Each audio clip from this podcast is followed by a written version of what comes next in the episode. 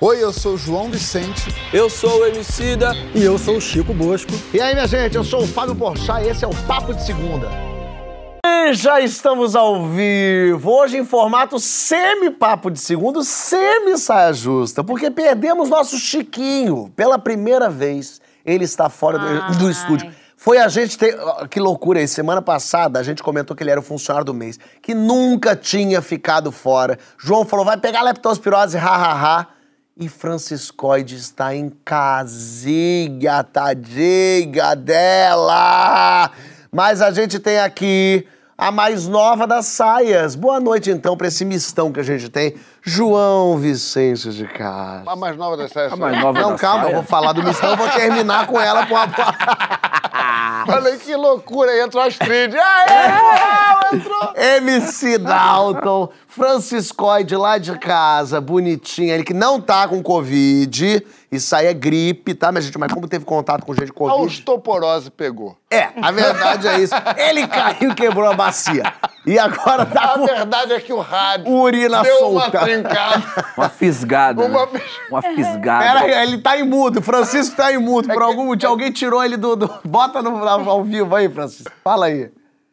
Aperta no microfone. Bela, posso ir embora ou eu tenho que ficar aqui? Fica aí que vai dar tudo certo. Eu vou apresentar ela. Sabrina Sato está entre nós! Uou! Uei! Uou! Uou! E aí? Assim que é bom. Sabrina, bem-vinda. Ai, tô muito feliz de estar aqui, gente. É, Vai ser ótimo, Vai hein? ser mara. Você não estava muito acostumada a dar as opiniões tuas, de repente. Mas eu tô adorando. Ah, é? Quer dizer, eu já dava os pitacos em casa, em vários lugares. Agora as pessoas estão vendo. Agora é público, agora você tá recebendo pra isso. Mas, tá- mas deu medo no começo?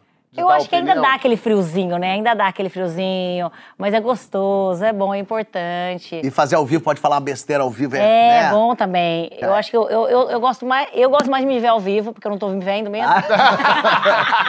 Mas olha só, a gente tá se divertindo aqui, mas eu quero começar, na Eu verdade... vou puxar o saco da Sabrina hoje. Não, vamos Eu vou falar todos. bem dela. Vamos todos. Eu vou ficar aqui só falando dela. Vamos todos. Mas eu quero começar, na verdade, com um assunto horrível. A verdade é Bom, que... essa semana Essa semana foi muito dura, foi muito difícil. A gente quer começar é, solidarizando com a atriz Clara Castanho.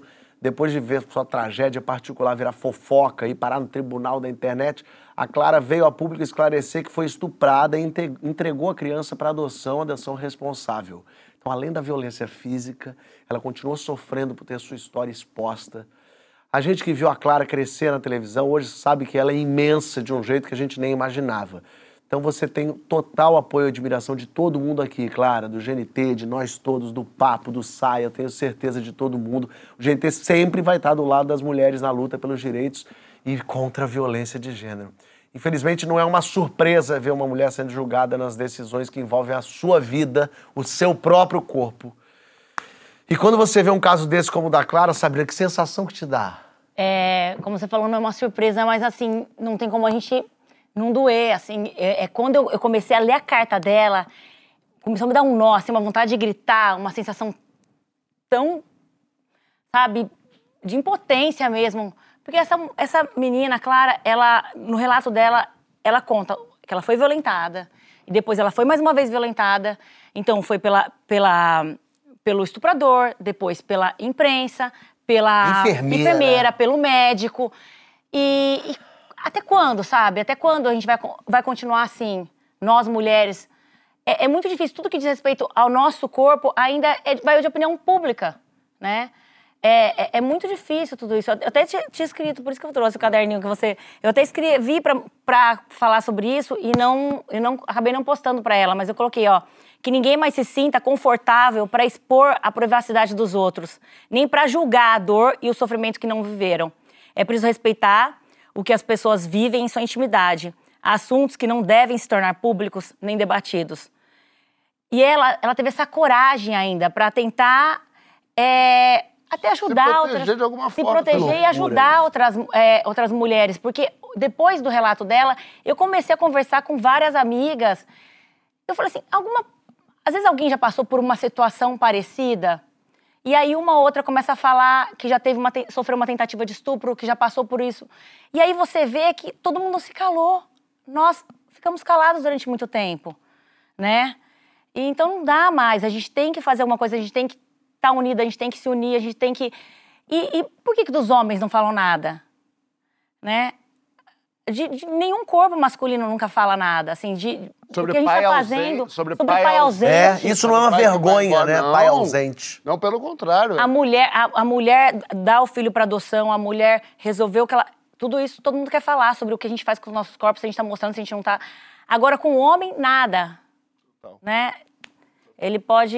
É, é muito difícil. É muito louco. Mas, João, aí o homem também tem um papel fundamental nessa transformação da sociedade, né? Eu não tenho nada muito a acrescentar, acho que a Sabrina falou muito bem sobre, sobre isso. Acho que é- eu até tive o prazer de, de participar de uma campanha grande do, do Grupo Globo eh, eh, contra a violência doméstica, mas o Grupo Globo, sempre quando ele bota a gente numa campanha dessa, manda um material extenso para a gente estudar, para a gente entender do assunto. E a violência contra a mulher é muito mais amplo do que uma violência sofrida em casa, né? É, é muito pro- problemático, urgente, muitas mulheres sofrem agressão em casa, mas tudo isso que a Sabrina muito bem pontuou aqui, tudo isso é violência contra a mulher.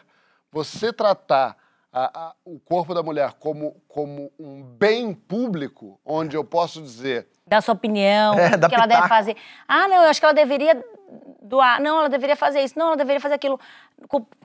Ah, não, não pode.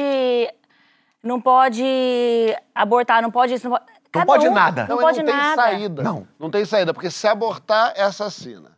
Se entregar para adoção, ela é uma, é uma pessoa que irresponsável. Desnaturada. É, desnaturada. Se ela- não há saída a não ser se comportar como uma dona de casa, uma mulher que respeita, ou respeita tudo que o marido fala, Handmaid's Tale. calada. Então, assim, é, é, é muito complicado. E a dor dessa menina, né? E a- o que, o que, tudo que ela tá passando, tudo que tá se passando na cabeça dela, tudo que ela. Toda a violência que ela passou calada e agora para fazer esse relato. Que ela né, se pra- sentiu obrigada a fazer, né? E, e fez. Eu acho que. se sentiu obrigada, é isso. Foi num momento assim que. Não tinha- Ela teve com a toda a dor que você está sentindo. Você foi estuprada. Aí depois de você ser estuprada, você descobriu que você estava grávida, fruto A desse ponto de estupro. parir. É. Aí você. Vai no você médico. Vai no médico. Aí você sofre violência médica. Aí você sofre ameaça da enfermeira. Aí você tem a sua, a sua, a sua O- intimidade violada. O médico mandou ainda ouvir o coração. É uma, é. É. uma loucura. É, um- é uma, eu acho que a. a- a- Ela é, é, assim, é de uma coragem a da- da- dela, assim, que eu não sei. Eu, eu, eu tentei me colocar no lugar dela e falar assim: o que, que eu faria? Eu, eu fiquei impressionada assim, com a coragem dela. a força dela com a força, 20 com a, anos de idade. Eu, eu, o com a assim, maturidade, né? Com... que isso, pelo menos, de alguma forma, já que a coisa foi aberta, que isso sirva isso, para que outras mulheres também possam ter a força dela e denunciar o que se passar.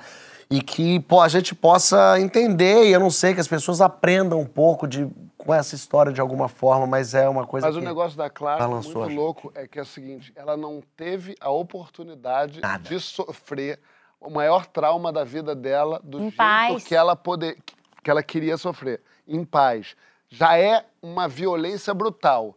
Aí ela foi obrigada, porque ela não, não, não quis, ela não. a- a escrever uma carta para se defender, porque além do estupro, ela estava sofrendo violência na internet. Gente gravando vídeo falando mal Tudo que dela. ela tá fazendo é seguir Ah, a por lei, causa né? do monte de veículo lixo, né? É. Pelo amor de Deus. Né? O que foi feito aí foi desumano. É, e acho que é importante que a gente fale dela, é fundamental que a gente faça isso aí ganhar visibilidade, porque foi criminoso a forma como essa garota foi exposta, foi desumano tudo que fizeram com ela, mas pelo amor de Deus, que vergonha de todos esses veículos aí que criaram essa ebulição em torno de um trauma sem nenhuma sensibilidade. Impressionante. Bom, vamos... Fica aqui nosso apoio, claro, força pra você. Um Apoio beijo. irrestrito. Clara. É, um beijo. É isso. Bom, a gente vai começar a falar aqui, porque a Sabrina está pela primeira vez num programa de debate, como a gente estava começando a falar ali, né? Tendo que dar sua opinião, sua opinião à tapa no Saia Justa, ou seja, saiu da zona de conforto e mais uma vez, a gente vai debater aqui que é essa tal zona de conforto. Ela é desejável ou abominável? Você quer sair ou quer chegar nela? Sai da sua zona de conforto na hashtag Papo de Segundo GRT. Quer dizer, de bailarina do Faustão pro BBB, do BBB pro Pânico, do Pânico pra apresentadora, solo e agora no Saia Justa, fora os bicos de ícone fashion que ela faz. Isso é tudo pensado, Sabrina? Você pensa. Praticamente uma porchá mulher. uma porchá de saias. Ah, se eu tivesse esse corpão gostoso. Saia, paetê, bomba. que é? Você me fez imaginar isso aí, cara. É, sambando na São Clemente. Na, São Clemente, na, na Vila Isabel. Gente, a vida não para, a vida tá em movimento o tempo inteiro. A gente tem que se mexer. Mas você pensa nisso. Tudo bem, você pensa em se mexer, mas eu essas acho assim, ó, me- eu penso, eu, muita coisa, eu ajo, é, é claro que eu penso, eu, eu, eu- eu penso no que eu vou fazer, planejo o que eu quero. Muita coisa acontece por acaso e que é maravilhoso, tá- outras nem tanto. E tem muitas outras coisas que, que eu deixo a vida me levar, vai acontecendo, sabe, assim. Mas eu planejo, eu planejo, assim. Mas, por exemplo, Você é sa- sortuda que Isso é só sortudo. Não, Mas Saia Justa, por exemplo, Saia Justa é um programa de opinião num momento em que a tua É. opinião pode ser um cancelamento, apesar de Sabrina talvez seja você a mais incancelável do planeta. Não. Mas uh, pode, você pode falar uma coisa errada, você pode falar uma palavra, você pode falar uma coisa. É, e esse medo? Mas João tinha falado do medo. Então, eu, eu, eu acho que a gente tem que aproveitar, sim, as oportunidades que aparecem, mas também fazer elas acontecerem, elas aparecerem. Então, assim, eu tô falando que a, vida já tá em movimento, já tá, já, tudo já vai mudar. Então, eu também tenho que... Eu, eu, eu quero ser agente, eu quero fazer isso mudar logo, entendeu? Então, claro que quando eu tô numa situação que provavelmente tá muito boa, tá muito cômoda, tá muito gostosa, muito confortável, mas Será que não dá pra melhorar? Será que não dá pra fazer algo diferente? Será que eu não posso aprender outras coisas? Será Mas que isso não vem tá no meu momento? racionalmente ou você ouve também quem tá do seu lado e fala, Sabrina, esse programa hoje, não- o programa não tava bom, será que tá... Você vai percebendo que de repente você tá perdendo a alegria de fazer aquilo ou não? Eu, eu, eu tento prestar atenção em mim, claro, mas eu também tenho uma. Eu, eu conto com muita gente que me ajuda. Eu tenho sempre pessoas para poder trocar. É, minha irmã, que é minha empresária, que também me, me ajuda bastante nisso. Mas tanto. Mas sabia que eu estava pensando antes de vir para cá nesse assunto? Eu acho que eu sou pro lado profissional. Eu adoro sair da zona de conforto. É, Essas, tudo que você falou, que eu fui fazendo ao longo desses anos todos. Mas pro lado da vida pessoal, eu sou bem na zona de conforto, assim. eu gosto bem do meu conforto. Tá certo, tá certo. É, mas no Em algum Eu não sou ponto tem que ter um ponto de assim. repouso. É, eu sou aventureira pra muitas coisas, assim. Que as pessoas estão vendo, falam assim, ah, eu sei. Mas pra outras eu sou bem tranquilona, bem devagar. Francisco, a zona de conforto é necessariamente confortável? Porque a gente pode se acomodar em umas situações péssimas também, né? Pode, Fábio. Aliás, eu acho essa uma observação importante, sabia? Porque a gente se acomodar numa situação ruim não é uma coisa pontual, não é uma coisa episódica. Pelo contrário, é muito comum. É, Muito, né? E tem um nome. Tem um nome que é o sintoma. Na verdade, em psicanálise, um sintoma é justamente essa lógica é, que faz com que a gente se acostume a uma coisa ruim. O que que é um sintoma? Ele é uma solução de compromisso é, entre uma situação psíquica muito difícil de ser suportada e que, portanto, você não, você não consegue trazer à tona, você não consegue elaborar, e aí o seu inconsciente, naturalmente, sem te pedir autorização, ele contorna esse problema.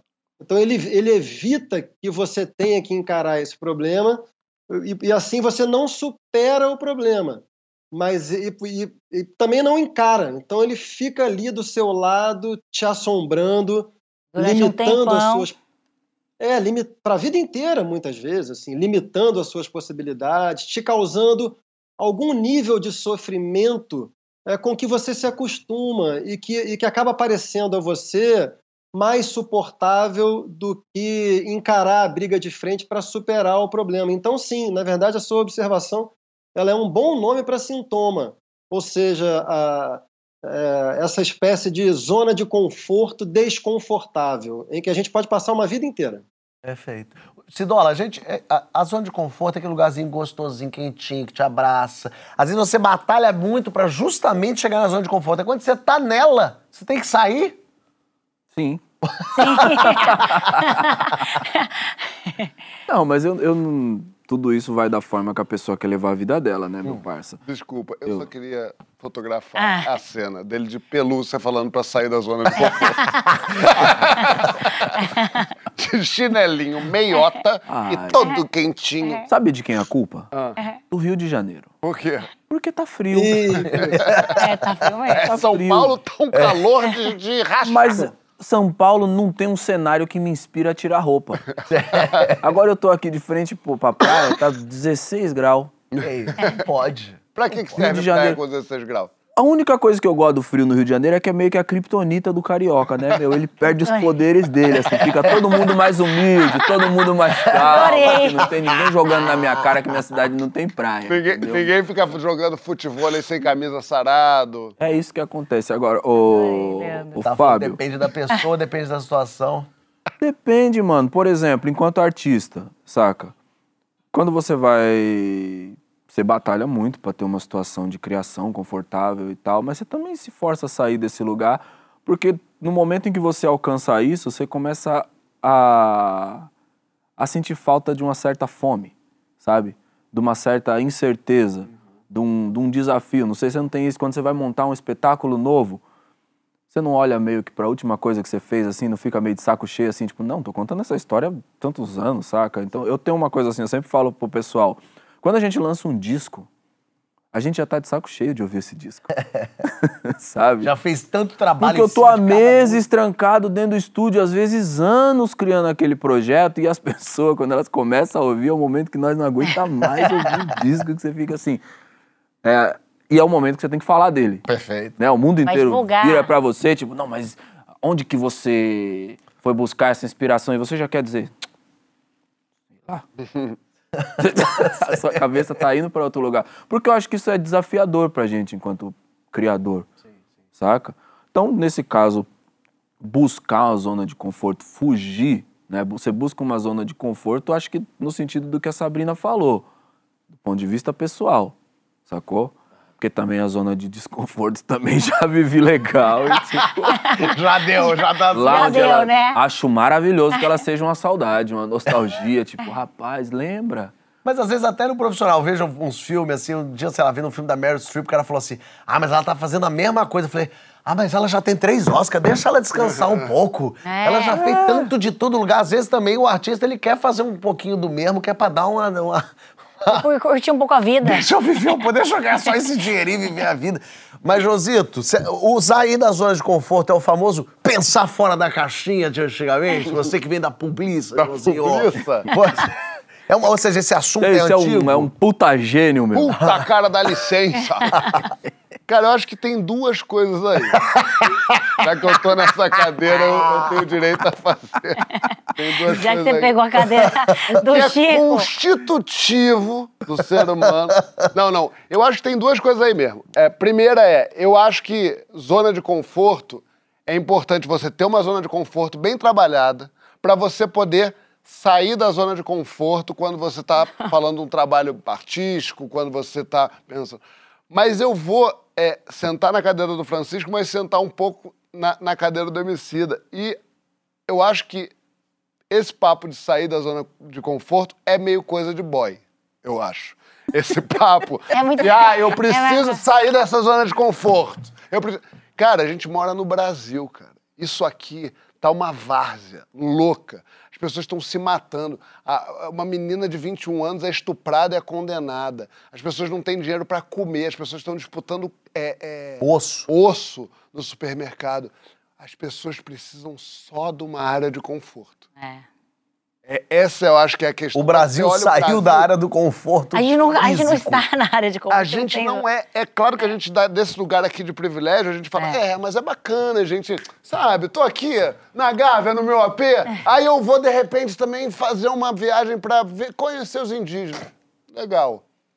Acho maneiro. Acho que todo mundo tem seu espaço. Todo, cada um. Não há, todo mundo tem dor, não se mede dor, tá tudo certo. Mas quando eu tava pensando em zona de conforto, eu pensei, caraca, é um. É, é- fa- falar sobre zona de conforto é muito coisa de gente privilegiada. Não, mas quando Porque- você fala... Ah, Porque, desculpa. porque eu acho que, no final das contas, num país miserável, que é esse, essa terra arrasada que a gente está hoje, zona de conforto é o melhor que você pode esperar. É luxo, zona de conforto é, É luxo. luxo. É porque no fim das contas você chegou num lugar, se você tá na zona de conforto, você pode dizer que você chegou num lugar em que você, ah, de repente aqui tá o quentinho mesmo. Então você já tem o, o luxo de estar num quentinho. Já tem um luxo Tá de estar no gostoso. quentinho. Mas, Ah, meu mano, eu acho que o o Chico falou uma parada que eu acho interessante. Pelo menos quando eu penso na expressão, eu não penso necessariamente numa situação confortável. Eu penso numa situação para a qual você recorre até por uma falta de perspectiva, saca? Por uma, uma falta de você conseguir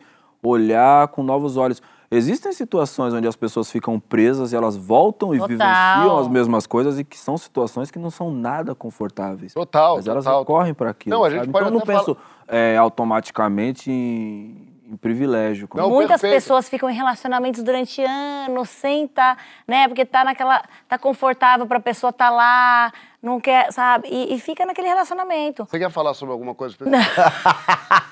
Só pra entender. Não, tá tudo certo. Não, desculpa. Não é pessoal. Meu Deus, meu Mas Deus, é, meu Deus. Não tem isso, gente. As pessoas Sua ficarem. câmera é aquela, Sabrina. Se quiser mandar algum recado. Não tem. Claro que tem.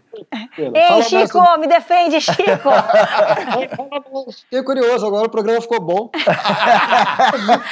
O, o Chico fez assim, ó. Mas é uma coisa Não, não, não, mas interessante. só desculpa, só responder o Emicida. Eu concordo plenamente. Responder a mim não, ao Brasil. É, ao Ah, Brasil. no Brasil. Não tô falando que zona de conforto é uma estabilidade financeira. A gente pode até falar de neurociência. Aqui é o seguinte, tá provado que tem uma partezinha ali do seu- do- no, no seu neurônio que se cola no outro quando você vai tendo hábitos, acordo essa hora, faço isso, faço aquilo, que faz com que você, quando você Tem tem hábitos, cria uma rotina, tenha, tá na sua zona de conforto, você gasta menos energia mesmo, porque você tá ali nessa vidinha. É, não estou dizendo. Às vezes a zona de conforto é um relacionamento abusivo, por exemplo. É uma zona de conforto. Bruxo, biologicamente, o ser humano é um animal que busca conforto. busca, busca conforto. Busca, busca uma caverna para ele ficar, um calor para ele ter. No uma- quentinho. um lugar para ele. Todo bicho, né?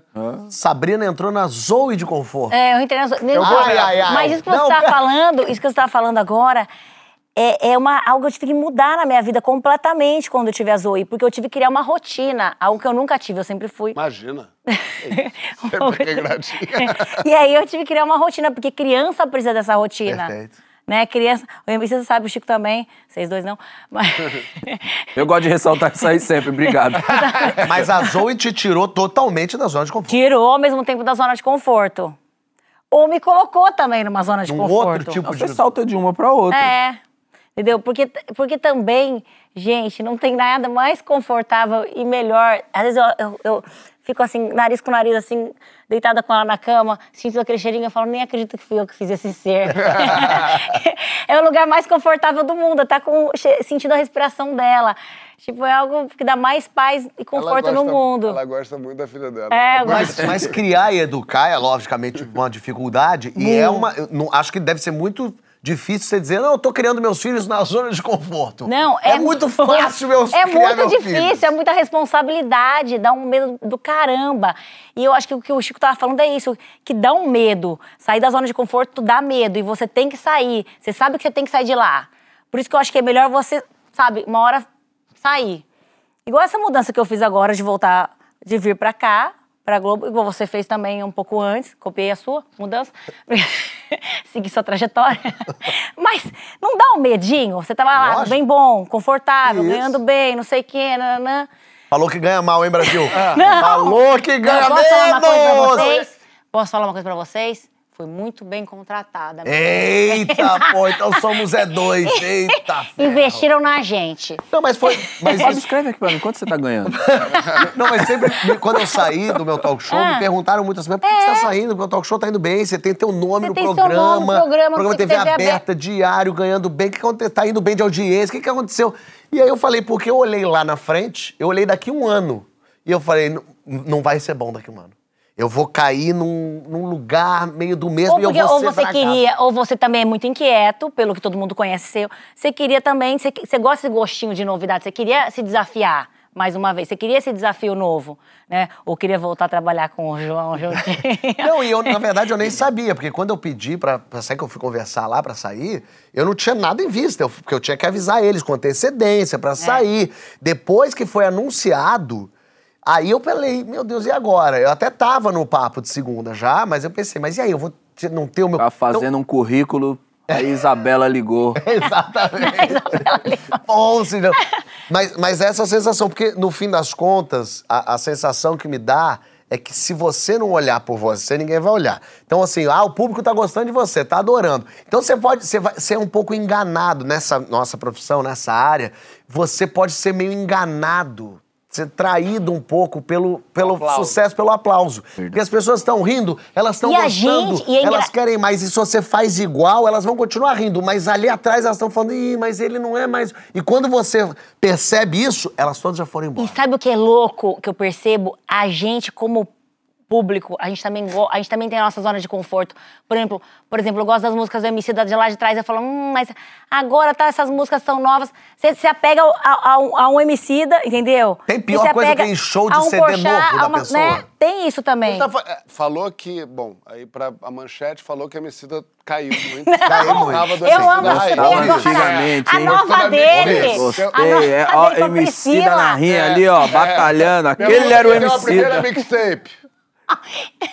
Eu escuto, eu escutei Comprei agora no a metrô. pra vir pra cá pra falar assim do meu ursinho, você pode voltar lá pro Sérgio. Eu tô dando um. Não, exemplo. você ajusta não, pra Record. Eu tô dando um exemplo. Vocês puxa. Eu tô dando um exemplo que as pessoas também se apegam a, um- a uma, um- Uma fase? há uma uma fanta- fase nossa. Não, isso é uma coisa muito comum. As pessoas me cobram isso na rua. É, então. Que elas é. chegam assim e falam, tipo, porra, mano, nesse disco novo seu não tem uma triunfo. Aí eu falo, porque tá no primeiro? Porque eu fiz lá. É porque as pessoas quase que elas não te permitem tropeçar e aprender com o teu tropeço. Quer dizer, você tem que fazer alguma coisa Ainda que não é tão boa pra daí partir disso, fazer uma coisa que, opa, é melhor. Mas você faz uma coisa um pouquinho diferente, ó, não é igual ao triunfo. Não, mas é, eu acho que é o que a Sabrina falou mesmo. A pessoa quer, é- é que- quer que você entregue pra ela uma coisa que É, as ela pessoas já... me chamam pra falar é verdade, então vem que hoje. É verdade. é verdade. É verdade. Sabe o que, que o Francisco falaria em relação a isso? Ah. Eu não fiz pacto com ninguém. Eu não falei, eu não disse que eu seria qualquer coisa que vocês digam que eu serei um dia. Eu não fiz pacto com ninguém. Ô Francisco, o intelectual, o pensador público pode se dar o luxo de estar na zona de conforto intelectual? Queria que você falasse um pouco disso também, assim, a tua relação da tua profissão com a zona de conforto. Antes eu queria saber do Emicida ou de você, Fábio, se eu, se eu correspondo a essa mistura de Caetano Veloso com Ciro Gomes. Eu Isso dá bilhão? cara Calmo. É, isso dá bilhão. É, Fábio, eu queria falar mais uma coisa. Primeiro que, eu- que essa, essa cadeira caiu bem ao João, né? Ele está inspirado hoje, falando coisas boas. E, e a- o- quando o João fala do negócio da zona de conforto, que zona de conforto tem uma, uma dimensão de classe e tal, eu fiquei pensando aqui como é que o debate brasileiro mudou, Fábio, porque nós temos hoje em dia uma consciência muito aguda de que nenhum lugar é universal. Quando eu, eu sou ligeiramente mais velho que vocês, coisa de dois, três anos, quando eu participava do debate público há alguns anos atrás, assim, não tinha isso não, cara. Assim, as, as pessoas que eram mais privilegiadas falavam sempre de um lugar de suposto universal, sabe? E é muito importante isso. Hoje não tem nenhum debate que você faça é, em que as pessoas que estão debatendo não tenham uma consciência muito aguda de que tu, qualquer fenômeno é atravessado por classe, por raça, por gênero. E eu acho isso muito bom. É muito bom porque nos obriga a pensar o tempo todo sob a perspectiva do outro. Então, feito esse registro, o intelectual público, Fábio, não pode ter zona de conforto. Assim, a própria definição do intelectual público é aquele que não adere.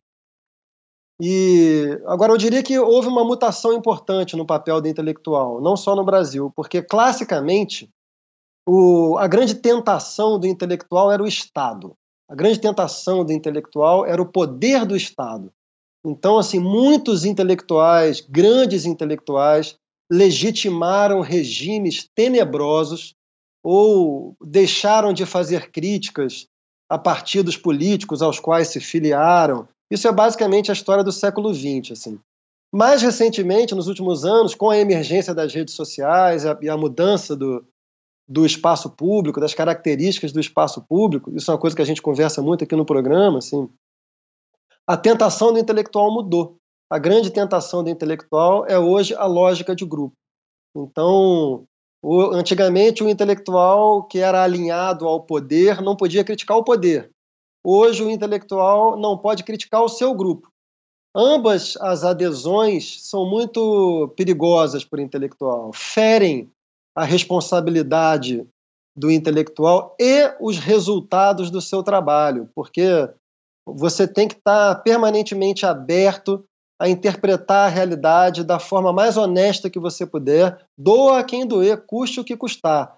Se isso significar entrar em choque, seja com um poder, seja com um grupo, é, ou mesmo eventualmente com, com amigos, assim, você, na, enquanto intelectual público, seu dever é comprar essa briga. É claro que na vida real tem uma certa margem de acomodação que não, que não tira a credibilidade do seu trabalho, não compromete o seu trabalho. Você não precisa ficar discordando de todo mundo o tempo todo, né? Mas em momentos decisivos, você precisa. Só, só um, um, adendinho aqui, o que o Francisco, eu e o Francisco, a gente conversa muito sobre, sobre esse assunto, uma, um parêntese sobre esse assunto, que é, acho que tem um grande problema no debate público, que é exatamente isso, esse, intelectuais públicos que estão ali, cada um defendendo o seu lado, entre aspas, que estão, que, que, que, que estão, cristalizados absolutamente numa ideia imutável de uma, de uma ideia que eles sempre tiveram e uma ideia que tem uma que, que, que é, que é compartilhada por, por um grupo.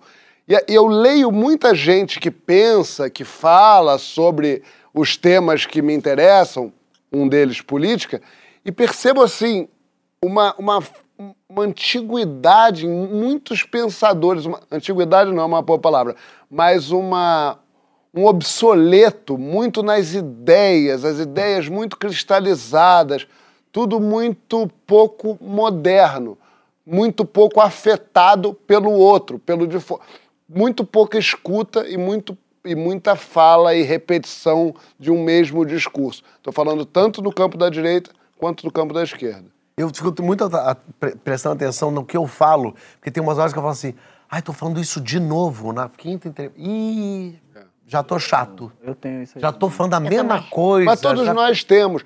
Todos nós mudar. Todos nós temos, mas é isso, a gente, a gente tá acostumado, principalmente hoje em dia, no momento que é hostil para todos os lados, a gente tem que defender, então a gente vai em algum lugar numa ideia que a gente já domina, é. do jeito que a gente já, já faz. faz. E isso e fica repetitivo. E fica, fica repetitivo e fica é, pouco elaborado de acordo com o mundo que vai andando. Talvez você seja uma pessoa de direita e você possa ser afetado por um cara de esquerda. Vice-versa. É importante que a gente escute todo mundo. Ouça não todo mundo, não. Quem tem alguma coisa boa a dizer. Mas ouvir os outros. Ó, a gente vai sair pro próximo bloco. Ah, não faça isso. Vou fazer, mas eu vou fazer o link até pro meu gancho. Pra sair da zona de conforto, eu fiz uma peça nova de stand-up. Ah, não faz Estreia agora! Estreia agora! Posso falar, a direção já tá me ligando. Dia 1 de julho, que é meu aniversário, sexta-feira agora, estreia Histórias do Porchat. Meu novo show de stand-up aqui no Rio de Janeiro, toda sexta, sábado e domingo. Sucesso em Campinas. No Teatro Casa Grande. Foi, foi sucesso mesmo, 7.500 pessoas, foi um negócio maravilhoso. E aqui no Rio, os ingressos já estão vendendo, são as minhas histórias de viagem com tá mais doido do mundo. Vai lá assistir, vem que você vai dar risada. Não tem polêmica, não tem política, não tem nada. É só história de viagem boa, vocês vão gostar. Mas, ó, a gente volta com essa apresentadora do Desapegue, se for capaz. A gente vai descobrir o que, que a nossa bagunça diz sobre nós. Hoje eu vou falar. Você é bagunceiro eu... organizadinho? Hoje eu vou expor. Conta os seus toques de arrumação na hashtag Papo de Segunda eu Jeito. Odeio, eu odeio, eu odeio, tô organizada. O mundo precisa saber de Sunny, um mangá delicioso de um autor japonês que eu admiro demais, chamado Taio Matsumoto. Aqui ele explora o imaginário infantil de uma maneira muito doce. É um dos meus mangás favoritos da vida, saca? Principalmente nos tempos que nem esse que a gente tá vivendo, cheio de notícia pesada, sabe? Sunny faz a gente ter um encontro muito bonito com a doçura novamente e ficar com a pureza da resposta das crianças, como diria Gonzaguinha. Valeu!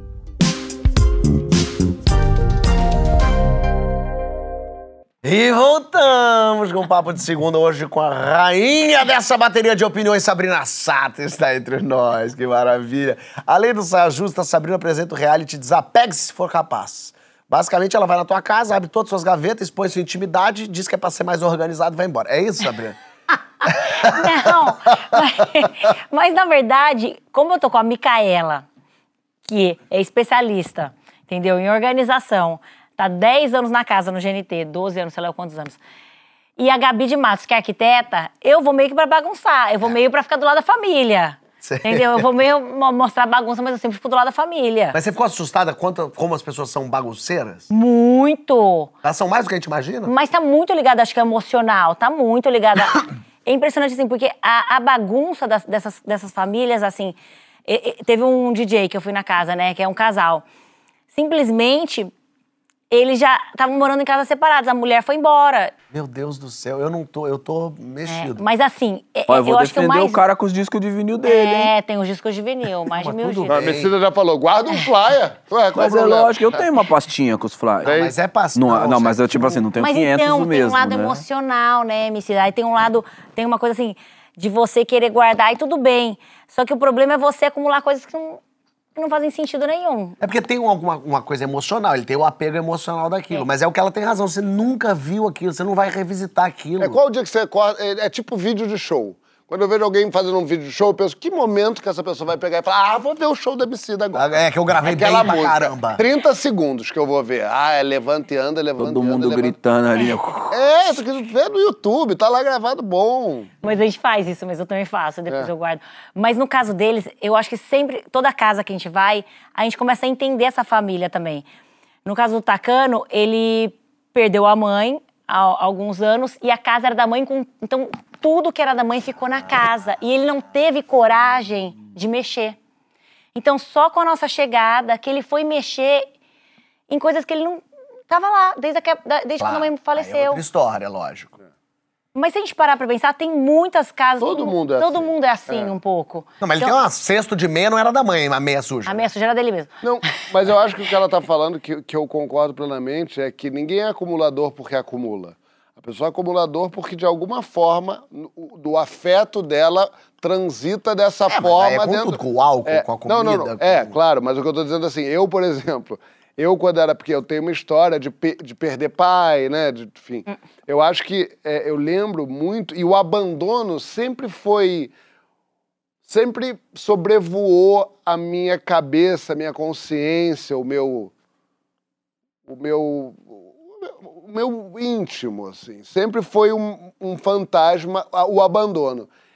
E eu lembro claramente, e isso é refletido em mim até hoje, eu lembro uma vez que eu perdi um boné de basquete, e eu lembro, isso acontecia recorrentemente, eu lembro de eu pensar no boné jogado, sendo- tomando você. chuva, Sozinho. pensando em mim, falando, porra, ele não foi responsável, ele me largou. Não é que eu achava que o boné tinha sentimentos, mas a mim afetava de maneira muito central aquilo, eu, eu- eu ter abandonado alguma coisa. É. Então, eu acho que tudo isso, é, é, quando você, a Sabrina chega na casa da pessoa, isso vira um entretenimento e isso vira também uma. é, Acho que de alguma maneira, para essas pessoas, é um rito de passagem. É um momento que ele. Que ele é, se- se- de- deixou a mãe tocar. embora, ele transformou aquela casa. Mas é, é muito louco, porque tem isso. A pessoa toca, às vezes, num objeto e ela se emociona e começa É. a contar e falar. E Você é bagunceira? eu sou muito. Não! Eu sou muito bagunceira. É? Muito bagunceira. Já fui mais. Elas estão melhorando em tudo, gente. a maturidade tem feito bem.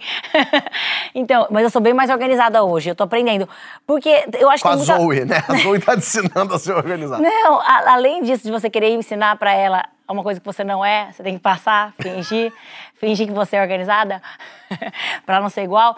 Você também tem um, um lance de. que eu falo, eu, minha cabeça já é tão desorganizada, eu tenho um déficit de atenção. Mas eu, eu queria que alguém entrasse um dia na minha mente e visse o tanto que ela é bagunçada. Se você tá ligado no BBB 24, é porque ama entretenimento. E de entretenimento, o Esportes da Sorte entende. Só ele tem saques diários ilimitados e depósitos a partir de um real. Quem experimenta não esquece. Esportes da Sorte é muito mais que bet.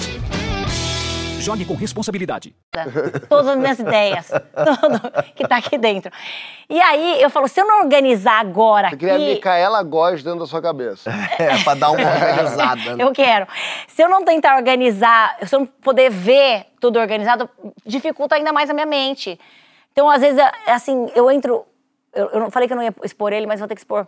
Por exemplo, o escritório do Duda eu- me dá um- uma coisa assim de entrar e ver aquela bagunça toda. Ele é muito mais bagunçado do que eu. É mesmo? Muito, muito, muito, muito bagunceiro. E aí, Francisco, a gente tem que desconfiar mais da pessoa muito bagunceira ou da pessoa muito organizada? Fábio, eu não, não estou em boas condições para falar desse assunto hoje, porque é, esse assunto é, é a minha maior zona de conflitos com a Ana. Ih, E eu- e a rapaz. Ana- A Ana está aqui do lado. Ana! Ana, entrega, Ana! Chama a Ana! Quer se defender, meu amor? Ana, co- ah, eu queria esse depoimento da Ana, sabia? Me, me agradaria. Ai, ia ser demais. Ela- ela- Ah, Não dá pra ouvir, porque Você- você tá com o microfone você, Francisco. A gente não tá ouvindo o áudio. Ela Fala. está ouvindo aqui, se ela quiser aparecer, ela vai aparecer. Tá. Mas É, eu, eu acho que é, que é ruim quando a pessoa é, é- é bagunceira em tudo e também quando ela é organizada em tudo. Porque eu acho que, de uma maneira geral, tem uma tendência a gente se equilibrar. Assim, eu particularmente sou muito... é, eu sou a Micaela da mente. Assim, eu, eu sou muito organizado na minha vida mental e, e procuro ser organizado na minha vida afetiva e profissional. Quando eu sinto que isso tudo está bem organizado, eu me permito me desorganizar um pouco assim na vida prática, sabe? É chato, de vez em quando eu pago uns boletos com multa e tal, é chato, de vez em quando tem umas coisas piores, assim, é chato, é chato.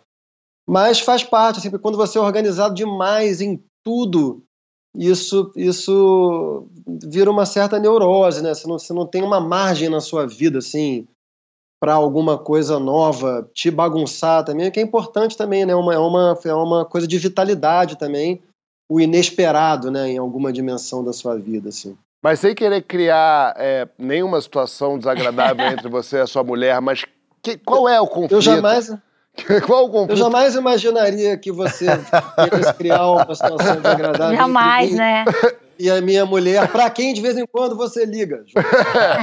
Nego pra saber se você tá bem, se ela fez o te- se, se você tomou seu chazinho, seus remédios, sua vitamina, seu ômega 3. É só pra isso. Mas eu quero saber assim, você, quem, quem é o desorganizado? É você que é o desorganizado da casa e a Ana briga Não. com você, é isso? Pois é, então aqui entramos numa, num conflito de interpretações, né? Eu, eu, Imagina que inferno ser Deus me casado com livre, Deus me livre. E eu achei que ser casado comigo era ruim. Fala. comigo é muito de. A Ana é uma santa mulher, cara. É um é um inferno. mesmo. Eu considero que eu sou organizado e ela é super organizada. Então eu considero que ela está errada, porque eu considero que eu estou num bom ponto. Que maravilha. Ele é, ele é organizado no ponto certo. Imagina, quando é, é uma toalha na cama que ela reclama, ele fala. "É, A questão é o seguinte: se a gente for desorganizado em tudo, Freud disse. Caraca, que inferno! Chegou, chegou bilhe- entrou um bilhete aqui debaixo da porta com o dedo do meio desenhado. É melhor jogar pra Emicida aqui a questão. Não, mas deixa eu jogar pra você, Fábio. Ih, joga. Como é que é a tua vida? Porque você, assim, eu, eu- eu sinto que, assim, você é um marido gentil, amoroso, afetivo, empurra a sua mulher pra frente, compra as ondas dela, profissionais, afetivos. Agora, assim, é como, parafraseando a própria eh, vítima, eh, a Nathalie certa vez disse, abre aspas, é como se eu fosse casado com a minha avó, fecha aspas. E aí eu quero saber um pouco dessa, de- de- dessa afirmação, que é, definição. porque... Casada com a... É, como é que é isso? É, às vezes, assim, ela faz, faz alguma coisa um pouco, quebra um negocinho, vem ele destruído. Quero saber, você não se sente mal? Não, eu, eu, eu sou controlador, eu sou organizador, eu faço as coisas do meu jeito. Eu acho que isso é um pesadelo realmente pra ela, deve ser muito ruim. Ao mesmo tempo, e aí eu conversei com ela outro dia, eu acho que ela começou a usar isso então a favor dela, lógico, a lei da sobrevivência. Como eu faço tudo, como eu organizo tudo, ela falou, então deixa pra ele. Mas, tipo assim, se, gente- se ela deixa a mala dela bagunçada, você vai organizar também? Só- eu só não mexo no closet dela, que tem a bagunça dela da zona da mala, eu não mexo. Mas passou duas semanas, tá lá, eu só comento. É, a mala, você E- quer e- que e ela é faça? Só se com quem não quer nada. E ela é bem bagunceira? Muito, muito. Mas ela fala uma coisa que é interessante, assim, ela não percebe a bagunça dela, não percebe mesmo, assim, é tipo, eu já Ela falei- vive bem com isso. Super bem, não interfere nela. Eu já falei, eu já um dia eu tava deitado na cama, falei, amor, joga no lixo pra mim, por favor. Isso aqui. Ela falou, claro, ela pegou, botou na mesa e saiu. Falei, meu amor, no lixo. Ela, e é? Ela nem, nem entrou assim. Ela fala, não, não interfere em mim, não mexe comigo. É, então, ao mesmo tempo, e eu falei pra ela, eu falei, meu amor, você reparou que o, o- o interfone da, da cozinha quebrou? Ficou duas semanas quebrado e ele consertou? Ela, não, não vi isso. Então, por quê? Porque eu vi, eu fui na loja, aqui embaixo, desci na quarta chovendo, comprei o interfone, vim, não instalou, voltei, comprei um outro, ajeitei, comprei o fio, Ela liguei não se agora incomoda funciona. mesmo. Ela vai deixando. E ela falou isso um dia pra mim. Eu falei assim, porque, por exemplo, choveu. Você não fechou a janela. Ela falou assim, mas é porque nem passa na minha cabeça que se chove a janela tá aberta. Eu falei, isso é filha única, que pai e mãe fazia tudo. Você sabe, não sei o que é, mas eu só sei que. Quanto que ela falou que a sensação que ela tá casada com quem? Uma, Não, uma- com adulto. ela falou pra mim. Ela, um dia ela comigo assim, ela falou, meu amor, pela primeira vez eu sinto que eu tô assim, tendo um relacionamento com um adulto. E eu, eu achei isso ruim. Eu achei ruim, eu vou te dizer por quê. Porque a sensação dela é assim, adulto é chato, né? legal é criança. Adulto é uma pessoa chata, desagradável. Mas o que eu acho, e aí eu conversei com ela sobre isso, e foi muito legal, porque eu falei, meu amor, deixa eu falar, claro que eu sou maluco, eu organizo e tal. Mas ao mesmo tempo você não pode ser a maluca do outro lado. É, a- no fim das contas, a casa é nossa. É, a gente vive em dois aqui. Então, eu preciso que você também me ajude aqui. Eu, você me falar, e, e a gente teve uma conversa super legal, e ela mudou. E ela mexeu. E ela começou, eu falo, poxa, eu cheguei em casa. Isso é capaz de. E, e essas bagunças, essas discussões, é capaz de acabar com um casamento. um Super é. Não, relacionamento. você vê, a moça se mudou É, fora da fora. casa dele. E é lógico, não chegou a esse ponto com a Nathalie, imagina. Mas assim, eu, eu, eu tenho essa coisa de, de querer, eu fico olhando a casa inteira. Eu, eu tenho esse cuidado comigo. Eu me cutuco pra ver se soja uma bolinha em mim. Daqui a pouco eu falo assim, Ih, tem um gânglio aqui estranho. Conta que você faz teste É com quase ela, um Fábio. toque. Conta que você olha a coisa e fala, vou deixar. Não. Pra ver até quando. João, tu Ah. quer acabar com o meu casamento. Não, porque um dia é isso. Derruba alguma coisa pra ver Não, é não, não. Ele, ele deixa a coisa Eu cheguei um dia no corredor, tinha um papel do embrulho no chão. eu falei, como é que tem um embrulho rasgado inteiro? Aí eu falei, eu pegaria e jogaria no lixo. Eu falei, não, vou deixar pra ver o que acontece. Pulei aquilo, falei, meu amor, tudo bem, tudo. Ela, "Ih, chegou um recebido aqui pra mim. Eu falei, ah, que legal. Aí eu falei, ah, vamos na cozinha? Vamos. Porque eu falei, vamos ver como é que ela vai agir passando pelo embrulho. Sabrina, não teve, ela não viu o embrulho. O embrulho, ela, ela tava aqui, ela falou assim: você sabe que hoje eu, eu tava na. E ela seguiu reto. E eu falei: o que, que é esse embrulho? Ela falou do recebido. Eu falei: mas não vale pegar e, e jogar fora? Ela "Ah, é. Ah, é? Eu falei, mas como é? É isso, eu, eu não consigo. Eu olhei pra casa desse moço agora, eu falei, como é que é possível esse homem. É, é, é, porque, de alguma forma, tudo bem, quando vai à televisão, ele fica com vergonha. Mas quando tá ele com a mulher, ele não tem vergonha. Claro, tem a coisa da mãe, a mãe morreu, tudo É, bem, não, mas um eu acho que rola uma vergonha. Eu vi que muita gente tem. Ai, eu não trago ninguém aqui porque eu tenho vergonha. É, Ai, eu não trago ninguém, não convido ninguém pra vir nessa casa porque eu tenho vergonha. Então a pessoa tá convivendo com aquela vergonha da bagunça há muito tempo. E é o ciclo Porque vicioso, é, se você deixou acumular durante um tempo e não organizou, vai só aumentando a bagunça. Vai só aumentando. Não, mas aí isso foi uma coisa que eu falei com a Natália. Eu acho que a gente tem uma coisa legal nessa- na nossa relação de, de falar. E ela fala também as coisas. Eu, eu sou um inferno, eu sou insuportável. E a gente fala antes de virar a gota d'água. É, tem que Antes de virar, não, pra mim chega, não dá que você tá com o cadáver da tua avó aqui pendurado e eu não tenho condição. Então, assim, eh, a gente tenta conversar eh, no momento em que passou do ha-ha-ha, o embrulho no chão, do tipo, não, peraí, agora tem 30 embrulhos, vamos conversar. E é uma conversa chata, dura, mas é melhor, porque ainda é na, na, no nascedouro dessa erva daninha. Então, por exemplo, essa foi uma conversa que eu tive com ela e ela super mudou. E ela se organizou, ela entendeu. Mas quem te ensinou a ser organizado assim? Uma boa pergunta. Sua avó.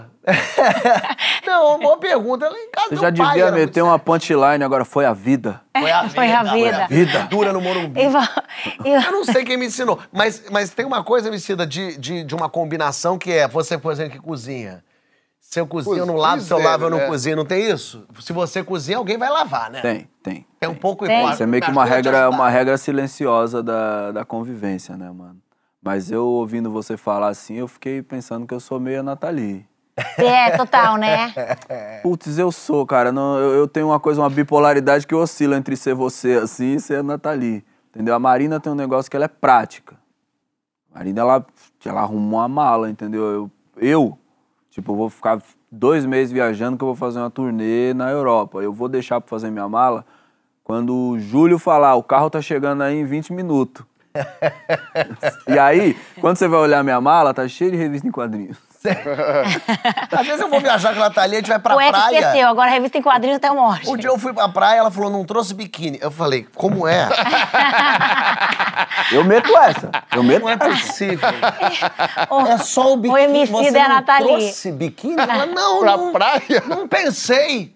Não, e se alguém me cobra, eu falo, nós chegando lá, tem, a gente compra. É, é. Compra, perde 20 minutos, paga 70 euros por um pedaço de pano pra comprar um negócio. Mas, aí, mas é isso, eu também, ao mesmo tempo, lógico, eu falo e tal, e converso, mas ao mesmo tempo, óbvio, eu, eu também tenho o meu jeito certinho. Então eu tenho que entender também que ela fala, mas deixa, Não deve você ser fácil também conviver com a pessoa. Inferno. É, com a pessoa corrigindo e reclamando Ah, e mas eu acho que consertando. A gente um negócio da relação também. Eu vou na casa do Fábio pra gente conversar, tomar um É. vinho. Eu morro de medo. De sujar, de derrubar um copo, Porque uma vez eu até fiz uma pegadinha. Eu Foi. fui na cozinha dele.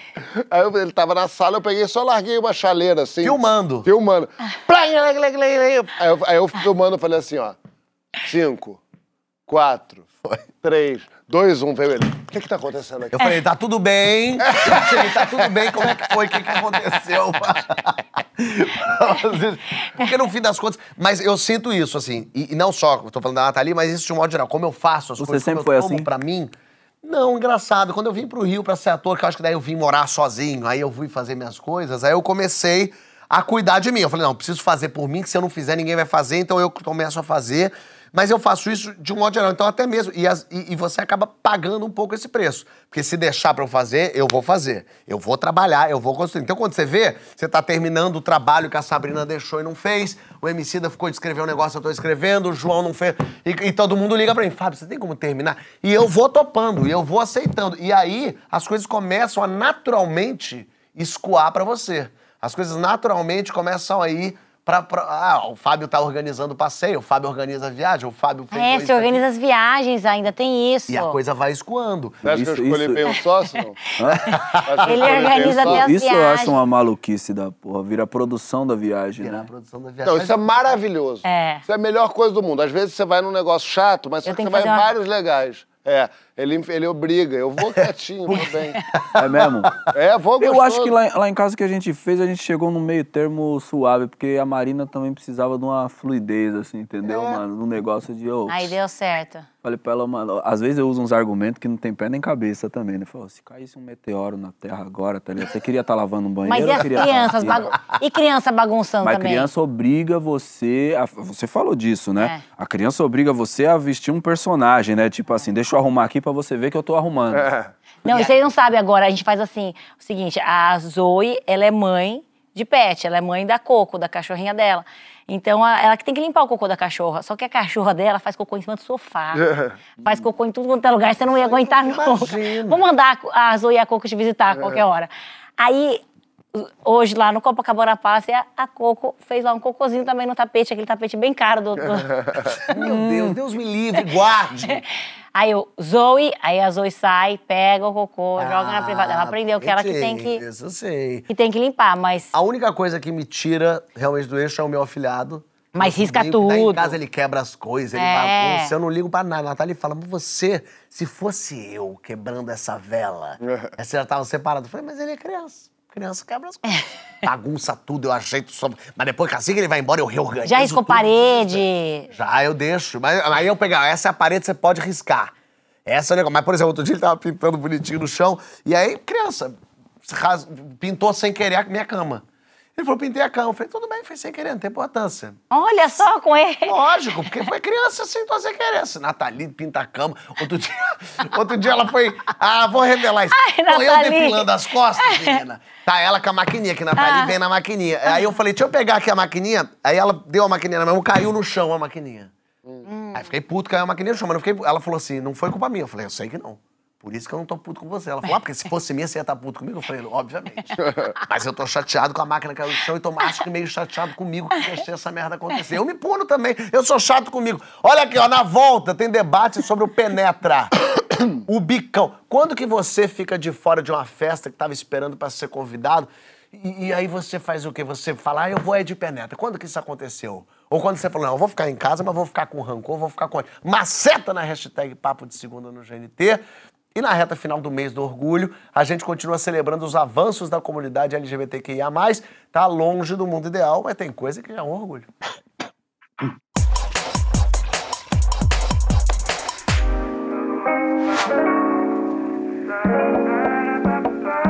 Aqui é Bárbara Ismelha, eu sou escritora, poeta, dramaturga, eu sou sapatã. Eu me chamo Valentim Félix, sou um homem trans negro, pansexual e atualmente estou como servidor público municipal. Meu nome é Gabriela Soltelo, eu sou escritora e jornalista, eu sou uma mulher lésbica, eu também sou curadora da antologia Antes Que Eu Me Esqueça, 50 autoras lésbicas e bissexuais no Brasil hoje. A minha descoberta enquanto um homem trans, ela ela se deu de uma forma gradual. Assim, eu brinco com os meus amigos é, que eu fui todas as letras, né? Antes de chegar na identidade de homem trans pansexual. Eu vivo plenamente a minha identidade de gênero, a minha orientação sexual e a minha convivência em casa e na sociedade, na minha bolha, né? É muito boa. Quando eu tinha 15 anos, eu me descobri apaixonada pela minha melhor amiga. E nessa época foi uma época de bastante dúvida, confusão, sentimentos de culpa, medo. Mas eu demorei ainda, né, um tempo pra entender essa palavra, né? O que é ser lésbica. Eu me lembro que quando eu tinha uns 15 anos, eu gostava muito de cinema. E eu lembro uma vez que eu tava folheando uma revista e tinha uma en- entrevista com uma atriz estadunidense em que ela falava que gostava de mulheres e de homens.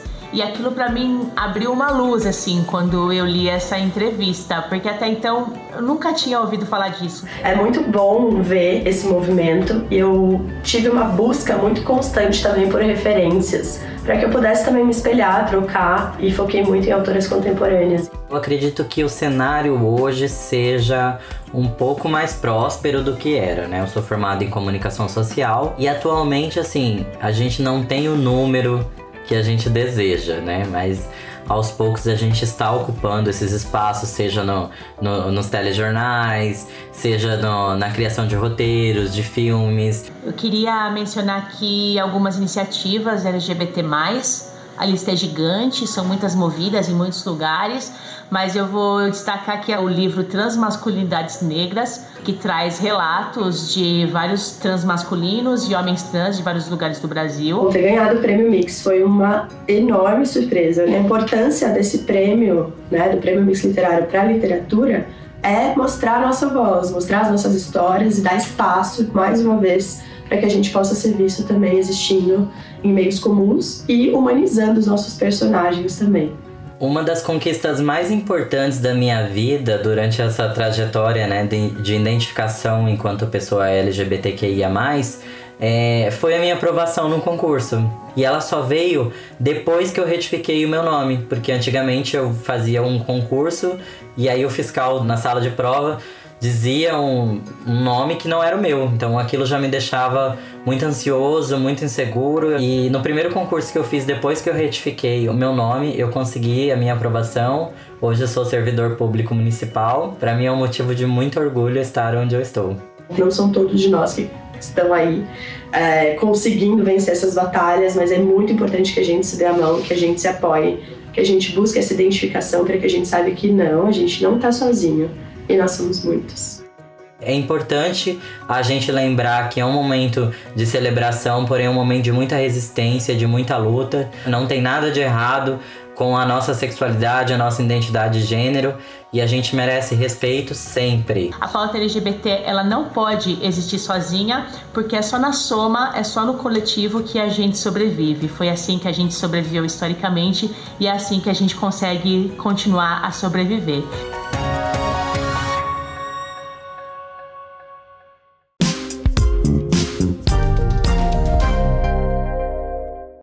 Papo de segunda de volta com a mulher mais requisitada dos eventos brasileiros, Sabrina Sato, que está aqui. Que maravilha. Só para pegar aqui um- uns, uns tweetinhos que o pessoal mandou, eu adorei esse aqui, ó. A, Ma a Mari Causa. Meu marido viu o VT do programa da Sabrina Sato e contou que jogou várias coisas que eu acumulo fora. Agora eu não paro de pensar quais são essas coisas, socorro. Porque a pessoa nem sabe o que, que é. Nem Ela acumula sabe. tanto que ela nem Não, e sabe. nem sabe, e eu penso muito nisso quando eu tô pensando se eu jogo ou não uma coisa fora. Eu penso, se isso sumisse, eu ia me dar conta? Nem ia. É um afeto muito inespecífico. Mas é assim. aquela, aquela coisa que tem de roupa também. Há seis meses você nunca usou, pode dar. Você não vai usar. É, já Verdade. doa, vai doando. Ó, Raul Cristiano. Coisinhas, coisinhas que você gosta, não é tudo. Não é mas tudo. tem umas coisinhas Tem que umas coisinhas. um preço, né? Raul Cristiano diz: sou virginiano organizado e acumulador. De repente me tornei um adepto do minimalismo, uma confusão. Denise, gosto das coisas arrumadas, mas sou de boa, nada neurótico. Geralmente os neuróticos não sabem que são neuróticos, tá? A Lores diz aqui: a minha bagunça é organizada. Eu não gosto de quem organiza ela. Porque depois eu não encontro nada. É, eu sou De- desse time aí. Deixa do jeito que tá, aí. é a minha zona de conforto e meu, meu próprio caos. Teoria do caos, way of life. É, nóis. É isso aí. Ó, Sabrina já fez até um avatar pra frequentar eventos no metaverso. A Satiko, que loucura. Satiko tá com a agenda, agenda Satiko, cheia? Esse Satiko tá bombando, gente. É mesmo? Satiko tá milhão. Satiko vai pra semana de moda, Satiko faz isso. Satiko tá nas causas sociais, Satiko, Satiko tá em tudo quanto é lugar. Você... Segue lá, Satiko, no Instagram. Eu, eu até no metaverso a Sabrina tá frequentando. É, tem que fazer o Porchazito. Satita, Sati, Satiko se veste também como Sabrinita? Satiko, Satiko é super fashionista. Fashionista. Ó, mas agora a gente vai debater quando não somos convidados para os eventos. Aí, semana passada, o vereador Eduardo Suplicy, que é um dos fundadores do PT, não se fez rogado e usou o seu direito de aparecer, mesmo sem ser convidado, no, lançamento, no evento de lançamento do programa de governo Lula. Um outsider, um penetra profissional. A gente agora pega carona no exemplo do Suplicy e debate a arte de ser penetra. Você já invadiu a festa alheia? Quando tem penetra na sua festa, como é que você reage? Se convida pro nosso debate aí na hashtag Papo de Segundo GT. Você já fez o Suplicy invadir festa assim pra ser Gente, ouvida, Sabrina? Ela eu, trabalhava com isso. eu amo o Suplicy, pra começo de conversa. Ó, Suplicy, Suplicy, ele me ajudava a ser penetra no Senado. Ah, Porque ele que me liberava. Lá no Pânico? É, eu tinha que fazer as entrevistas. Ganhei até prêmio nessa época fazendo essas entrevistas. Não. E eu não conseguia entrar. Eu era, ficava lá barrada. Aí eu passava um. Suplicy, Suplicy me liberava. eu Não lá, no- acredito, que lá maravilha. com ele, lá no gabinete dele, esperando. Ele me ajudava muito lá. Tanto é que eu coloquei aquela sunga nele de super-herói do Senado. Tanto é Tanto o é. agradecimento de Sabrina. Ela Ele pegou foi meu super-herói. E ele, gente, o Suplicy, ele foi no meu aniversário. Ó, Me esperou chegar também no meu aniversário, é, aniversário de 30 anos. Começa a lembrar aqui agora, idade não. É. E eu, e eu, mas o Suplicy é uma pessoa muito que eu gosto demais da vida. E já acontecia, desde aquela época, eu já fazia com ele- com ele, tá? Ele tem que se impor mesmo. Porque eu lembro uma vez também que ele foi levar flores, não lembro pra quem que ele foi levar flores, aí não receberam ele, aí eu fui na casa dele com flores. Aí ele tocou piano pra mim e tudo. Eu acho que é isso, a gente às vezes tem que se fazer presente. mas pré-BBB você ia nas festas? Porque Já agora todo mundo quer fui. você nas festas, né? É, hoje em dia todo mundo me quer, e hoje em dia eu tenho desculpa pra eu ir, ou então eu também, quando eu vou, também levo todo mundo comigo. Levanta o rajo toda. Não é isso, é porque assim, tem amigas, amigas falam assim, ai, eu quero ir nessa festa, como que é? Por exemplo, camarote de carnaval, como que é? Eu falo, gente, vocês vão, vamos lá. Então tem que levar, né, essas pessoas que me ajudaram a vida inteira, aí na hora do bem bom da festa não, vai, não vou levar? é isso não é aí. verdade, É Emicida? isso aí. Estão com a gente na ralação todo dia. Aí na hora que vai pra festa glamourosa, não vai junto? Claro que vai. Claro. Então você quer me convidar? Eu e mais 15. barato. Mas vai na ponta do lápis, ó. Eu e mais 10, Vai. brincadeira, eu e mais 5. Cada vez Olha, passou um filme na minha cabeça agora quando ela falou quer me convidar. Eu e mais 15. Incrível ela estar do lado do João, é uma coincidência. mesmo, é? É uma, é uma coincidência muito forte, assim, me pegou. O João faz Me isso com você pegou. nos shows. Ó, sabe o apelido dele no show? Hum. Joãozinho 30.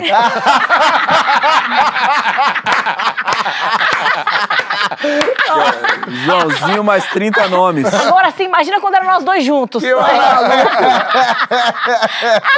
Andava de ônibus. Era um show exclusivo pra eles e outro pro público. Mas na- nas listas VIP, a gente tá sacaneando o João aqui, mas nas listas VIP sempre tem alguém tentando entrar no. Sou amigo do Emicida, pô. Cara, eu- Por isso que eu ó, passo um rádio pro o Fiote. Tem família? Só eu. O Chico, ele tá ali, sabe? E o Chico, ele é um cara que ele sempre tá aí atento aos comentários que eu faço sobre a cidade do Rio de Janeiro. eu não quero parecer que eu tô perseguindo. Mas existe um fenômeno cultural impressionante na cidade do Rio de Janeiro especificamente que não se reproduz em nenhum outro lugar desse país, que é a quantidade de amigos que eu nunca vi que surgem no Rio de Janeiro. ou conhecido de alguém famoso, ou, en- enfim, a lista amiga, né, mano? Eu lembro a primeira vez que eu vim tocar no Rio de Janeiro que tinha uma lista amiga e eu fiquei. Você sabe que eu- eu sou. No show, eu sou o Fábio Porchat, a velhinha que organiza a parada. Entendeu? E, mano, aí o cara chegou, não, porque a lista amiga tá gigante já. Lista amiga. O que é uma lista amiga? Sabe, São Paulo é uma província, né, cara? A gente cresceu, mas a gente era uma pequena vila. A gente não tem essa cultura da modernidade aqui. O Rui Castro que eu diga, São Paulo não tinha luz elétrica há 100 anos atrás.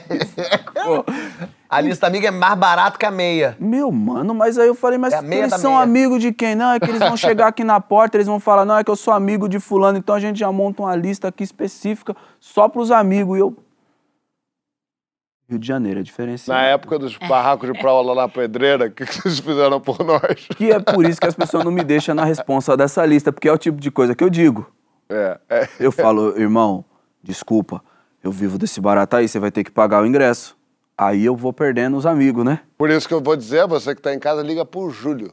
O Júlio, ele resolve... Ou pro ele... Fiote. Ou pro Fi... Não, Fiote, não, Fiote Mas é se pior. quiser ingresso para assistir minha nova peça aqui no Rio de Janeiro, Histórias do Porchat, todo final de semana no, no Teatro Casagrande, você pode me pedir que eu te dou. Francisco, Bom, tá aí. no fim tá das prometido. contas, Tava na minha lista também. tava na lista? Tava na minha lista. Ah, e... e, e- Agora tem um negócio chegou também, cheio não. de Deixa eu fazer uma observação louca assim, mano. Porchat chegou no show, a gente tava montando. Achei impressionante como o Porchat vai a um evento, assim, ele chega durante a montagem. assim. Ele chega Ele foi antes, lá, Eu chego certinho. o primeiro a chegar no show foi o Porchat. E a coitada da Nathalie, que tava doida pra se atrasar.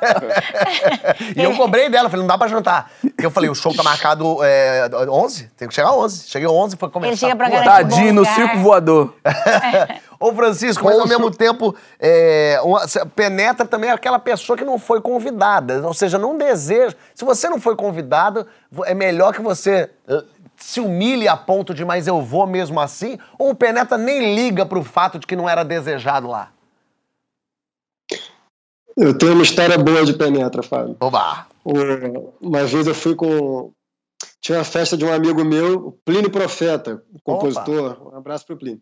E o Plínio, na época, morava num, num, num apartamento que não era muito grande, assim. E, e a festa ficava cheia e tudo. E ele tinha convidado a minha irmã e o namorado da minha irmã, o Fabinho Santana. Era o melhor amigo do Plínio. Só que a minha irmã não ia. E eu sabia que o Fabinho também não ia. Então eu chamei um amigo meu falei, velho, vamos lá na festa do Plínio, tem lista, mas você chega lá e fala pro segurança que você é o Fabinho Santana. Beleza, beleza, vamos lá. Aí quando a gente chegou lá, segurança, qual é seu nome? Aí nisso, cara, aparecia cena de filme. Nisso, a festa lá dentro tava lotada. O Plínio tava puto da vida. E nisso ele sai para dar uma, uma, uma bronca no segurança, pro segurança tava dando- deixando entrar todo mundo. No que ele sai, ele vê o meu amigo falando com o segurança assim: Eu sou o Fabinho Santana. Falei, irmão, tu não é o Fabinho Santana, velho. Sai daqui, Chico, sai daqui, meu. Briga. Aí foi uma briga. enfim. Que loucura! tá eu, vendo? Eu ouvindo história de penetra. Eu, eu tenho uma boa história de penetra. Uma vez eu tava. Uns amigos meus me chamaram para uma festa no Alto da Gávea. numa mansão, assim, gigante. E aí é, eu tinha comprado uma falsi- um, um Rolex falsificado há um tempo, sei lá, lembra dessa história? um Rolex falsificado, me custou 100 reais, uma coisa assim, mas bonito o Rolex e tal. E entrei nessa festa. Cheguei lá, eu falei pro meu amigo, eu falei, quem é a dona, o dono da festa? Ela falou, aquela menina ali. E era uma menina linda. E aí eu falei, bom, já tenho um- uma conversa com ela que é, tudo bem, eu tô aqui com fulano e ciclano, eu fui penetra na sua festa e, enfim, se eu posso ficar. Dito feito, fui lá, falei, tudo bem, tudo bem, eu sou penetra na sua festa, posso ficar? Ela falou, claro que você pode ficar, não sei o que, ha, ha, ha. Falei, você mora aqui com quem? Ela falou, moro sozinha, meu pai mora na Suíça. Eu falei, você mora sozinha nessa mansão? Moro sozinha nessa mansão, mas sabe o quê?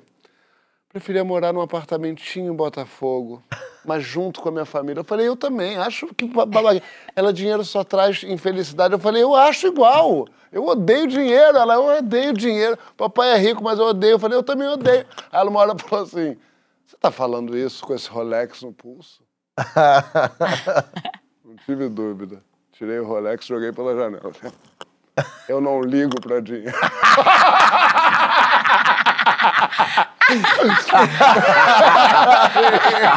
E acho que a pergunta que queremos todos saber. Começo! Não falarei. Ei, não, não pode nessa altura. É porque... Ai, Jamais falarei, mas foi muito boa a cena, assim, foi épica. eu não ligo pra E, dinheiro. o- e o meu amigo falou que viu a cena, eu tirando o relógio, jogando pela janela. Ninguém sabia que era falta, ninguém falava. que Claro. Nossa, Sabrina- se eu vejo uma cena dessa, eu meto essa aqui, ó. Puxa com todo mundo. Sabrina, nas tuas festas, muito penetra? Porra! Será? Ah, eu acho que tem, acho que... Mas eu também deixo. Você deixa? Eu Não, mas a deixo. festa da Sabrina tem o ser- Tiro Lipa, tem a Renata Ciribelli, tem a Renata Sorrá, Roger tem, Gobet. Tem, tem o Roger Gomes, Daniel Del Sarto, Eric Marmo, tem, vai, é Eric de um Johnson, lá, tem Eric a, a? Glória Pires, a- o Eric Johnson, Não. tem é, o rapaz, o Charles Henrique Pede. Agora tem as da Zoe também. Então, assim, eu deixo, porque fala, vai ser divertido. Às vezes o Penetra vai contribuir com alguma história, alguma coisa. Sempre o Penetra pode ser engraçado, pode se divertir também. Eu não vou tirar Penetra. Eu nunca, não, não sou de tirar Penetra, não. Mas você percebe, porque às vezes tem Ah, tanta... não, eu percebo. Não, teve uma vez que, eu, que, eu, que, que tem penetra que faz vídeo, né? Depois e posta, falando, olha, eu tô de penetra. Ah, sei, Entendeu? Isso aí eu já vi várias vezes também. Mas eu não sou daquela que vai. Não tiro Porque penetra. às vezes é tanta gente no meu Caraca, agora que eu lembrei, eu penetrei numa festa Que da isso? Sabrina. Ai, que susto. Lembra? Qual? Quando você terminou com aquele idiota daquele político? Gente! É, ele- lembra que você deu uma festona? Lembra? Bom, a Sabrina deu uma festona. Essa que o tava- Suplicy foi, de 30 anos. Foi essa? Foi, você tava lá, você foi de Ah, penetra. Você sabe bem que. eu- Agora que eu lembrei! É, no meu então casamento, foi- a Nathalie, em dado momento, olhou e falou assim: tem muito penetra aqui. Eu falei, tem penetra, mas a gente se, se, se preservou, a gente fez uma coisa, também. falei, divertida. Aí ela falou, aquela velha ali, quem é? Eu falei, essa é uma tia minha. Pelo amor de Deus. Ela é minha mãe. Ela, ah, tá, eu achei que era penetra. Eu falei, não, não, aquela ali é minha Mas você contando de casamento, eu lembrei o casamento da minha irmã também, que, foi, que o João tava lá em Penápolis. Teve Tinha penetra? penetra? que saiu de São Era? Paulo, tinha muita penetra. E aí viralizou esses vídeos dos penetras fazendo vídeo, ah, tem aqui no casamento e tal. Porque era uma época que também as pessoas mostravam, porque a gente fazia isso no, no pânico. Então acho que eles. É, não. Sabrina fez de, pe- de penetra uma profissão, né? Não, não era eu que fazia muito. Não, mas vocês A gente iam ia, é. todos, né? Ah, é, entrava de penetra. É, entrava Mas sabe o que, eu quero? Daniel Zuckerman é um rei disso. É. Entrava em qualquer lugar. Tava em qualquer lugar. Eu quero, eu quero, eu quero penetra na minha festa de aniversário amanhã aqui no GNT, 9h45. que história é essa, poxa, especial de aniversário. Eu chamei os meus amigos, aqueles próximos. Então tá Paulo Vieira, tá Mia Mello, tá é, Marcos Veras. Luxá. E grande elenco. E João Vicente, Calabresa convidou, não pôde ir, Luxá tava em Salvador, mas eu chamei esses quatro, eles fizeram. Eu pedi pra eles contarem as histórias que eu mais gosto que eles contem. E a gente fez um programa especial, ficou bom demais, tá muito divertido e, e vale a pena assistir amanhã no GNT 9h45. E aniversário do Fábio é o quê? Que dia é? É dia 1 de julho, que é a estreia julho. da minha Primeiro peça. Histórias do Porchat, aqui no Rio de Janeiro, E a gente Grande. fez uma homenagem pro Fábio. E- Porque Fábio, ele curte Por muito. favor, deixa eu pegar um negócio ali. Cadê? Ele curte muito. Ah, fez fica homenagem, fica achei que era aí, grande fica brincadeira. Não, não, é. Ih, é- ó. é porque o, o Fábio, você sabe. o, Fica aí, o- fica aí. Deixa eu... Ai, ai, ai, ai. Ai, Ele- o Chico tinha que estar aqui, né? O Fábio ele é um cara que curte muito horóscopo. Né? Mas, diferente do que ele acha, o horóscopo astral. não gosta dele. Que bonito. A gente fez um mapa astral pra É ele. mesmo, é? Eu sou É isso. mesmo. Então a gente vai te dizer que Sol em câncer. Sol em câncer. Forte apego por pessoas e coisas. Principalmente coisas. Uma vovó, Quer dizer, uma vovó. materialista possessivo, né? Sabrina, dá um jeito nesse Aqui, ó, acumulador, viu? você pode ir na casa dele. Isso é o quê, hein? É isso aí, o sol Isso em aqui, ó. O sol em câncer. Aí, ó. Tem instinto, tem instinto gregário. Isso. Sabia que tem instinto Ah, gregário? pode ser, né? Gregório. que já me deu ciúme. É, não gosta muito de fazer exercício estranho. Ó, Eu? aqui no zero. Ele ó, adora, é tudo mentira. todo dia. É isso aí. Tendência a proteger aqueles que ama É e exercer o é. papel paternal, hein, Fábio? como Que todos. lindo. Ó, e tá escrito aqui. Tá aqui. Tá escrito aqui, ó. Natália é praticamente a filha dele. Total incapacidade de assumir uma posição. Imagina, então, a tendência é isso. tornar um ambiente insustentável. Meu Deus. ofensivo, Famo- achei ofensivo. É o famoso isentão, né? É o Isentão, famoso que. É. Tá aqui, né? Ah. Tá aqui também. É, partes do corpo do signo são estômago, pâncreas, seios, braços, axilas e útero. Peraí, Nossa, mas, porra, tá- o corpo tá humano. sobrou o quê? Mas o que, que que significa sobrou? partes do corpo do signo? É, eu não sei o que, que é, tá escrito Que você bico mais atenção, mais atenção. É, ascendente escorpião, né, Fábio? Ah, isso é. dá É pra o seu lado sentir de sexy, longe. é o seu lado sexy. É, dá esse pra é ver, né, Brasil? É. Dá pra ver. E essa lua em peixes, né, o Fabião? Sensível. Tem, não sei. A danada aqui. Música, é essen- ah, música é essencial pra expressar aquilo que as palavras jamais É poderiam. isso, eu sou muito musical, a verdade é essa. A em peixe diz também que você é tímido. O signo, quando ele acerta, ele acerta, sabia? Tendência a sonhar muito e, re- e realizar pouco. É, sou eu. Onde vocês fizeram a pastral A gente fez mesmo. É verdade, tá tudo isso é verdade. Ih, Sabrina, você tá desacreditando o nosso potencial enquanto astrólogo? Por favor, já cansei. Tô Mui- acreditando. Mas então a gente Agora fez isso acredita. pra botar. Pra, assim, pra homenagear esse canceriano do bem, esse cancerianão bacana, que tem essa lua zona em escorpião, né? Então a gente queria cantar um parabéns pra Fábio e homenagear ele Lógico, nesse negócio. deixa eu me dar isso aqui, E parabéns pra você. Parabéns pra você. Nessa data querida, Muitos anos. Canceriano! Canceriano! Minha gente, obrigado. Acabou. Beijo pra vocês. Sabrina, a gente ama. Ai, Uou! Sabrina. Amei, Obrigado. foi bom demais, bom Seja demais. sempre bem-vinda, Ah, tá? Obrigada, Fala que a gente poxa. tá esperando as outras saietes aqui também. Ah, é verdade, as outras saias. Isso. Astrid, Luana, Larissa. Todas elas Micaela também, Gabi. Ah, é? Ah, é. Zapeg também. Rodrigo Hilbert mesmo. Pode É. vir. Beijo pra vocês, gente, ó. Fico feliz, viu? Fico feliz de saber que você Eu tá queria indo- que você. bo- Isso, acho que você devia botar isso em casa. Sério mesmo? De verdade, porque dá a volta. Dá a volta mesmo. Dá a volta, Dá a né? volta. Vamos fazer isso. Coloca dizendo, todo mundo me assiste Indo o teatro. Histórias do Pochá. Não tá mais assiste o ouvindo. programa, tá ouvindo, assiste que história é essa, Pochá, amanhã. Beijo pra vocês. Valeu, obrigado.